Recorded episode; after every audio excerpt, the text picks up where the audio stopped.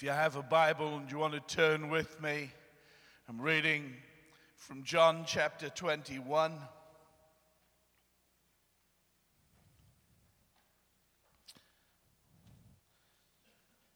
John chapter 21, I'll read from verse 10 while you're turning to that. Let me just say if you are of Generation X age, which I think could become fairly wide. Um, if you have attended Generation X recently, would you just raise your hands? If you would look around and see the age group of those people, that will give you an idea whether or not you fit. On Friday, the 4th of May, they have a barn dance, and so if you want more information, if you see Jules or uh, Maxie, they'll give you the details. John chapter 21, let me read from verse 10. Jesus has met his disciples from the beach, asked them to throw out their net on the other side. And in verse 10, he says, Bring some of the fish you have just caught. And Simon Peter climbed aboard and he dragged the net ashore. It was full of large fish, 153. But even with so many, the net was not torn. Jesus said to them, Come and have breakfast. None of the disciples dared ask him, Who are you? They knew it was the Lord. And Jesus came and he took the bread and he gave it to them, and he did the same with the fish. This was now the third time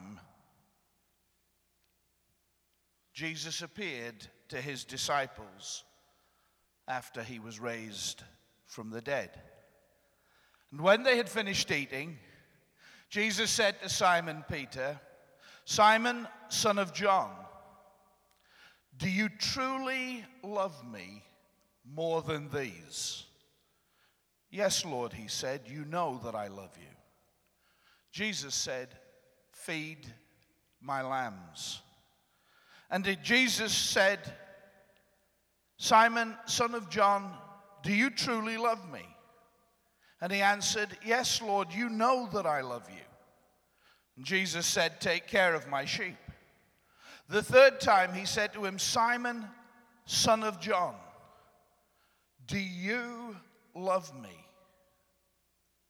Peter was hurt because Jesus asked him the third time. And he said, Lord, you know all things. You know that I love you. Jesus said, Feed my sheep.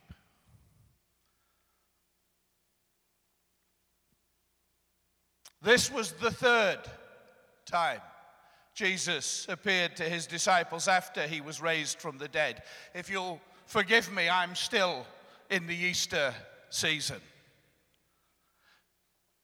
And so, a few weeks before, they had been thrilled with excitement. They were talking about the positions that they might have when he came into his kingdom. He rode into the city to the acclaim of the crowds. The crowds came out to meet him. The crowds, crowds lined the streets along the way. It seemed so filled with possibility and potential, and then it all went wrong.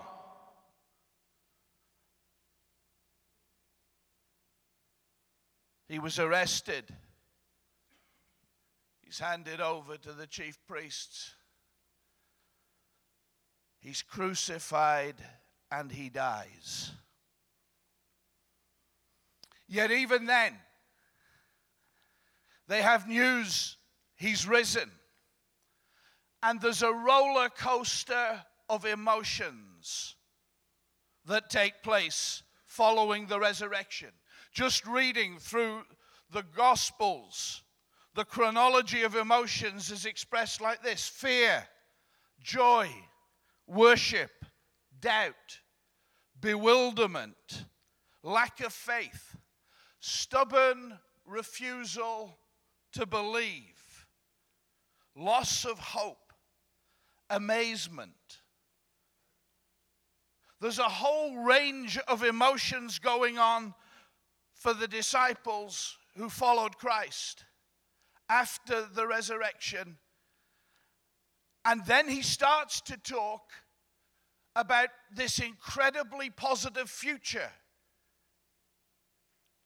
That this has happened according to what was written in the scriptures, and they're going to enter into a future where there is forgiveness of sins preached in his name to all nations, but they're to wait in the city till they receive power from on high.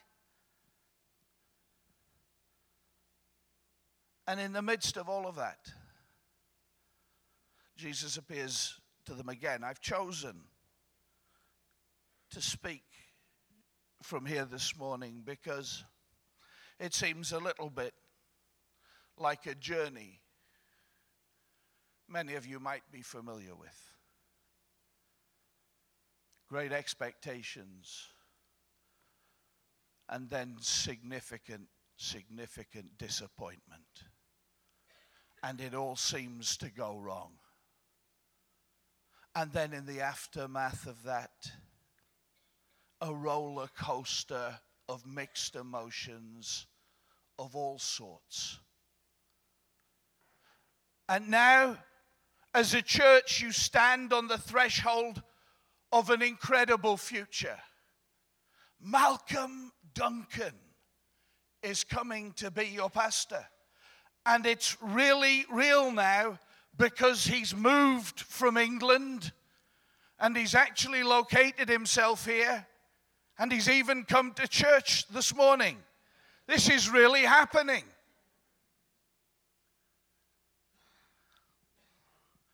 And the disciples, having gone through a roller coaster of emotions with a prospect of a significant future in front of them, Jesus appears to them for a third time.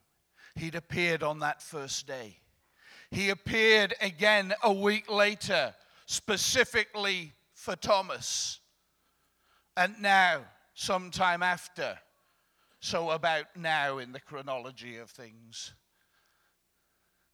he appears to them a third time.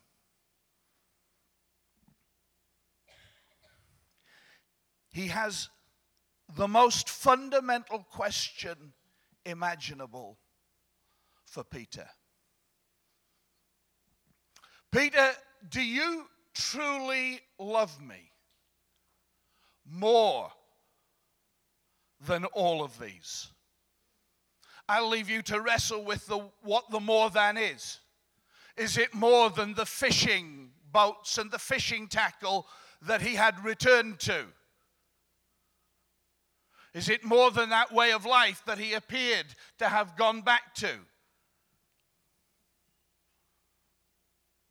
Or is it because of the statement that Peter had made, though all offend you, though all desert you, I will never forsake you? He had thought he was better than the rest. And was Jesus now asking him? But what's clear is Jesus is asking him, do you truly love me? And he's asking how much? More than. Am I the priority of your affections? And Peter says, Yes, Lord, you know that I love you. And again, Jesus says, Peter, do you love me? Peter says, You know all things. You know that I love you. Jesus says, Take care of my sheep. And then Jesus asks the question again. It's a third time, and Peter's hurt. He's offended by the fact that Jesus has to ask the third time. Jesus takes no notice of his offense. He doesn't say, Sorry, I, I, didn't mean to make you feel bad. Listen, Peter, I, may have overstepped the mark with that final question. Jesus completely ignores the fact that Peter's hurt because what he's concerned about is to make a particular point.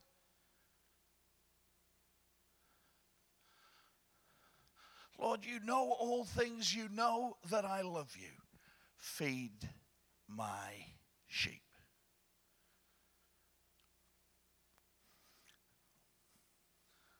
Let me take a moment just to say to you this morning the prosperity of your soul matters to Jesus. He cares today about where you are. What matters most to him, more than anything else, is do you love me? He's already appeared privately to Peter. After Jesus appeared to Mary Magdalene and the women, he appeared to Peter. What's interesting is there's absolutely no record of the conversation that goes on when this public failure meets Jesus privately. But he's already appeared privately to Peter. And then he's appeared to Peter in the upper room with the others. He's appeared to him again the following week when he's appeared to Thomas. Peter's with the disciples, he's heard about the purpose, but Jesus is concerned about the condition of Peter's soul. Do you love me?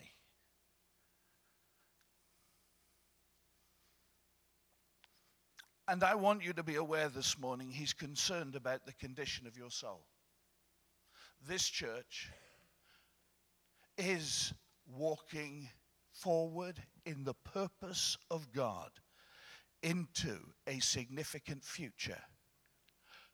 But as the church walks into a significant future, if you're broken, if you're hurting, if you're in pain, the condition of your soul matters to Jesus. He's turned up on the beach, all the disciples are there, but the conversation he's having is with one man. How is that one man doing? This morning in this crowd, Jesus knows everything about your situation and he is concerned for the condition of your soul. So much so, he spoke to somebody earlier today who came in and said, I believe God's given me a word to give to two people, so I'm going to ask them to share it with you now because He cares about the condition that you're in. God led scripture on my heart. A bruised reed he will not break, and a smouldering wick he will not snuff out. And God very clearly said to me, I feel God said to me, there's somebody here this morning. These are two separate messages. There's somebody here this morning and you're struggling. You're really struggling with the things of life. And they're coming in upon you. And you feel like you're about to break. And you're blaming God. And you think God is going to break you in this. And God wants you to know this morning that He will never break you. He wants you to know that He wants to comfort you. He wants to strengthen you by His Spirit. And He wants to build you up. He will never break you. Stop being angry at God and run to Him for comfort, for healing, for power to walk this life. And the second part is a smouldering wick He will not snuff out. And I feel God is saying that there's someone here who was on fire for God, really on fire for God. and you've become very cold. But the reason you've become cold is because you've been trying to do it in your own strength. And God wants you to know this morning that He wants to give you that fuel again, and that fuel is the Holy Spirit. And He wants to infill you again and again and again. And you've removed yourself from the fire of fellowship. You've removed yourself because you think God is disappointed in you. And God wants to tell you this morning He's not disappointed in you. He wants to fan that flame again.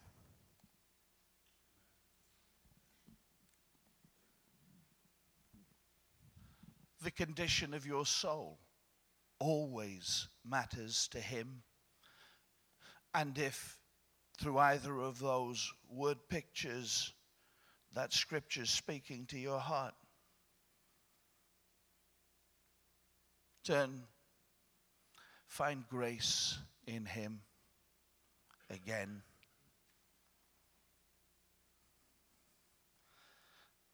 Do you love me? That's the fundamental question. Before they press into this new future, before Peter has opportunities to see God work mightily in the transformation of people's lives, Jesus wants to know do you love me?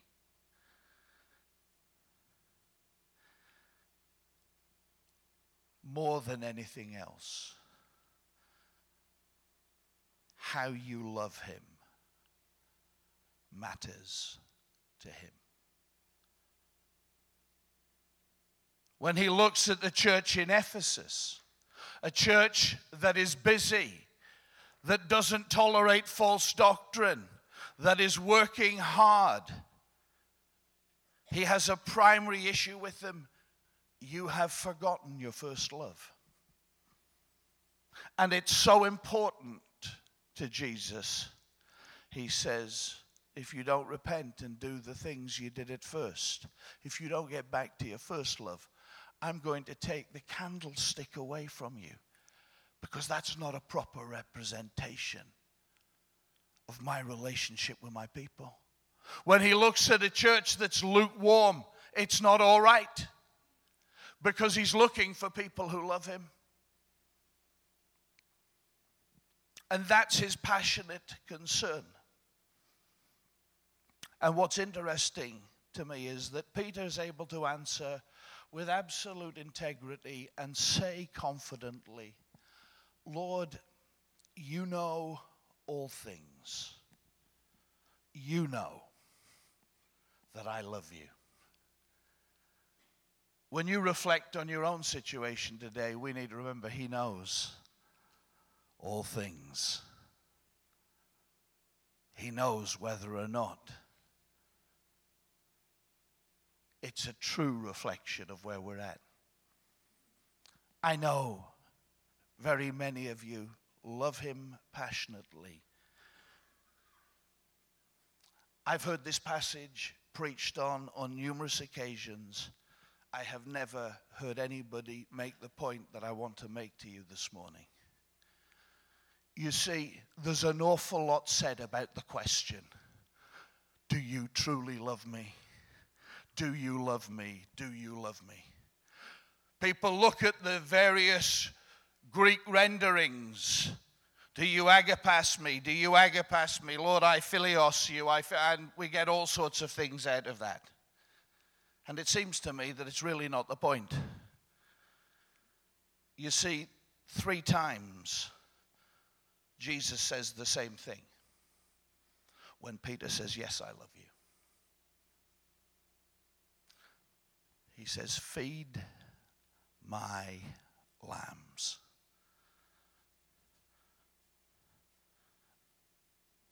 Then he says, Feed or take care of my sheep. And the third time he says again, Feed my lambs. That's the point. Jesus knew Peter loved him. And before you step into this glorious new future, Peter, I want you to understand your primary responsibility because you love me. Your primary responsibility is the priority of my people. Feed my lambs. Is it not amazing that the man who is going to be, if you like, one of the key missionary evangelists, as we would understand it, in this encounter with Jesus isn't told, Go and tell the nations about me. Go and plant great churches. Go and give an honest account in witness of me and what you've seen. No. The priority of Jesus is because you love me, feed my lambs. Take care of my sheep. Feed my sheep. And that's the point. And while you're studying Greek words for love and examining that, you might unwittingly miss the point. You're meant to be feeding the sheep. Does he really mean that? That's Malcolm's job.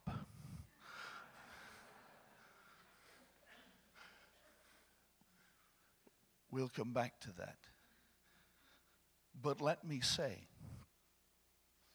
listen to the words feed my lambs, take care of my sheep, feed my sheep. Jesus has a flock. Jesus is in no doubt about whose it is. He doesn't think it's your church or it's my church. He thinks it's his church. He's absolutely convinced I was the one who gave my life, paid the highest price, committed myself completely for the redemption of these people. They're mine. And if you love me, you'll take care of them. This is his church. It's always been his church. We are his sheep. He spelled it out on one occasion. John chapter 10. I'm going to read it to you deliberately. John chapter 10 and verse 11. This is what he said about his sheep and their importance to him. He said, I'm the good shepherd. The good shepherd lays down his life for the sheep. The hired hand is not the shepherd. Who owns the sheep. So when he sees the wolf coming, he abandons the sheep and he runs away. Then the wolf attacks the flock and it scatters it. The man runs away because he is a hired hand and cares nothing for the sheep. I am the good shepherd. I know my sheep, and my sheep know me just as my Father knows me and I know the Father, and I lay down my life for the sheep. I've other sheep that are not of this sheep pen. I must bring them also. They too will listen to my voice, and there shall be one flock and one shepherd.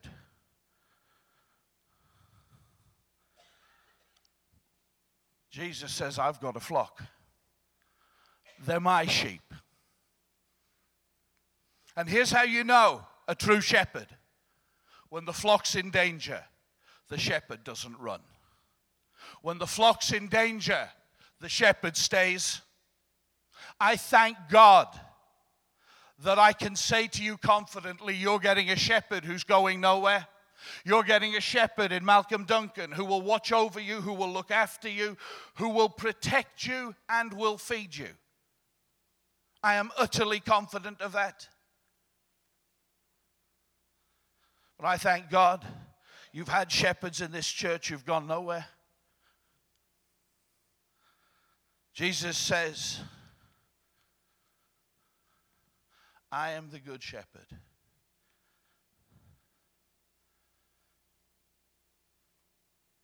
Malcolm's coming. And his responsibility as an under shepherd is to feed the sheep. And he will. Because I know his commitment to the Word of God. He's not going to try to manipulate you with the Word of God. He's not going to use it for advantage because he has shown over years his honesty and integrity with the Word of God. And you can be confident from this platform, you will be fed the Word of God. And that's a primary responsibility that Malcolm has. He understands that, he knows it. But the point I want to make to you this morning is you all have a responsibility. Do you love him? Then here's what Jesus says Don't show it to me by the hours you read the Bible.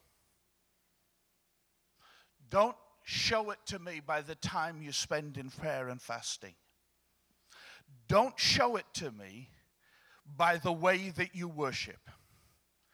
Show it to me by making my sheep and their care the priority of your life.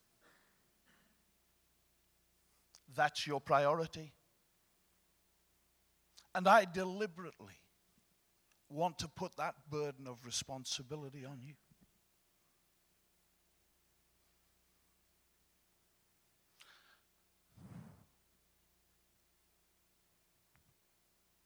All I'm asking you to do is to follow the pattern that the New Testament sets us. Ephesians 4.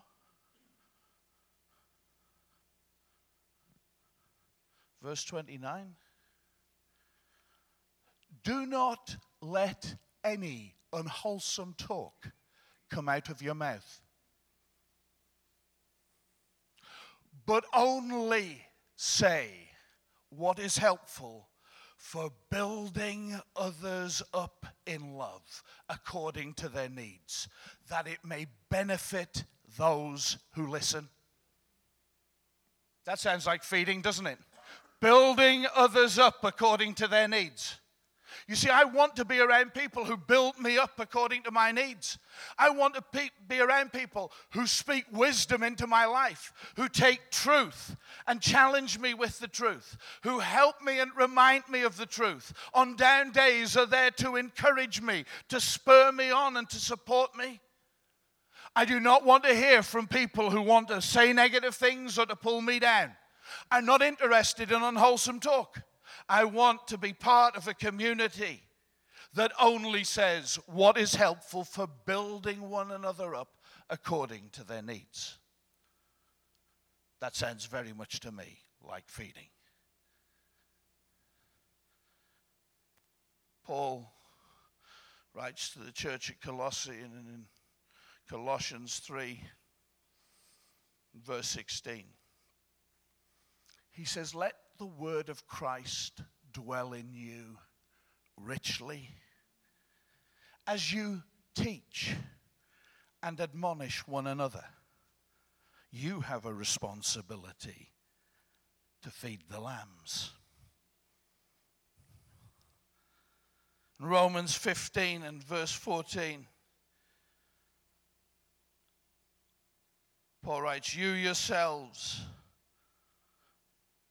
are full of goodness, complete in knowledge, and competent to instruct one another.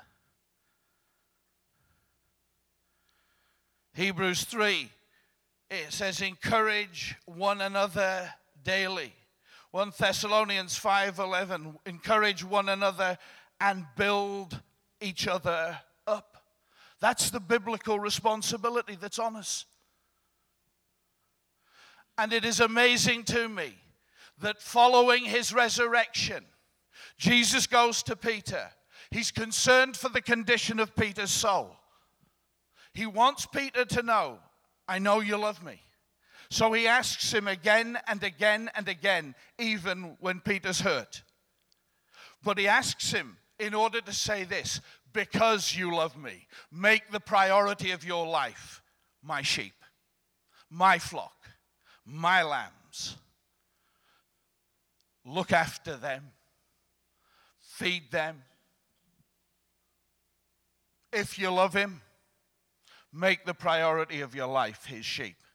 I've listened to loads of people through the years tell me how much they love Jesus and how much they hated the church. I've listened to them talk about how much they love Jesus and how much they didn't like certain people in the church. Feed my lambs. Do you love me? Feed my lambs. Do you love me? Take care of my sheep. Are you going to build one another up? Why does it matter? It matters because the flock is under attack. It matters because there's a war that is being waged. So, Jesus, when he describes himself as the Good Shepherd, talks immediately about an attack that comes on the flock when the wolf is coming in, seeking to scatter the sheep. This is how Paul expressed it in the King James Version. He didn't express it in the King James Version, but I'm reading to you from it. I know some people think he did, but Acts 20, verse 28 to 30. Take heed, therefore, unto yourselves and to all the flock of God over which the Holy Ghost has made you overseers to feed the church of God, which he has purchased with his own blood. For I know this, that after my departing, shall grievous wolves enter in among you, not sparing the flock. Also, of your own selves shall men arise speaking perverse things to draw away disciples after them. Paul understood that from without the church was going to be attacked. From within, it's going to be attacked. And so he says, shepherd the flock, feed the church. Why? Because the one way that we protect one another from the attacks that come is by holding the word of God in high honor. The way in which I help you to stand is that I give you His word. I encourage you with His word. I strengthen you with His word. But it's not up to one man to do this. This is not Malcolm Duncan's church. He's going to be a vital part of the future. He is God's man for this time, and we thank God for it. But he needs the help and support of all of you who are committed to this place. And you need to be people who speak the word of God to one another. Because you see, in different ways, there are people who are trying to divide the church. Peter who heard these words firsthand from Jesus, expressed it like this. If I can read these words to you from 2 Peter chapter 2. There were also false prophets among the people, just as there will be false teachers among you. They will secretly introduce destructive heresies even denying the sovereign Lord who bought them, bringing swift destruction on themselves. Many will follow their shameful ways and will bring the way of truth into disrepute. In their greed, these teachers will exploit you with stories that they have made up. Peter understands there are divisive people. Paul writes to Titus in Titus 3 10 and 11. He says, Warn a divisive man once, then warn him a second time. After that, have nothing to do with him. For he is perverse, sinful, he's self condemned. There is a war that is going on. And Jesus cares passionately for his people. The prosperity of your soul is his absolute concern. And he put us together in fellowship, that we would spur one another on, that we would encourage one another daily, that we would stand for one another. And what I'm saying to you is, as you speak the word of God to one another, as you refuse to let any unwholesome talk come out of your mouth, you squeeze out the room for false teachers to come in. You make less and less place for destructive heresies to introduce themselves insidiously into the church. You make less and less space because your ear is constantly hearing the word of God being lifted up to one another. You're constantly supporting one another, encouraging one another, standing on behalf of one another.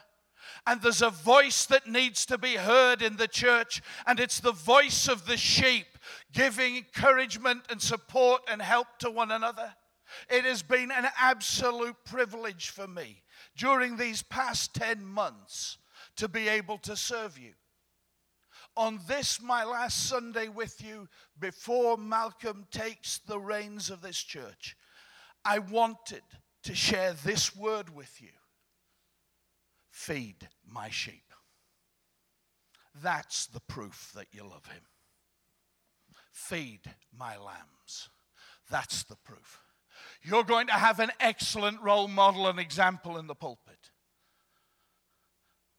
But the word that you hear, you're meant to stir one another with. You're meant to speak to one another. Let's not make room for insidious heresy. Let's not make room for divisive voices to come in and try to separate the sheep. Let's squeeze out those negative voices that want to drag men after themselves because what we do is pick up the Word of God and feed one another with His Word. That's how the church is meant to be. And if you get lost in John 21, we're staring at Greek words for love, you might miss the point. The point is because you love Him, your primary priority is to take care of one another as the sheep of His pasture. May God bless you richly. Amen.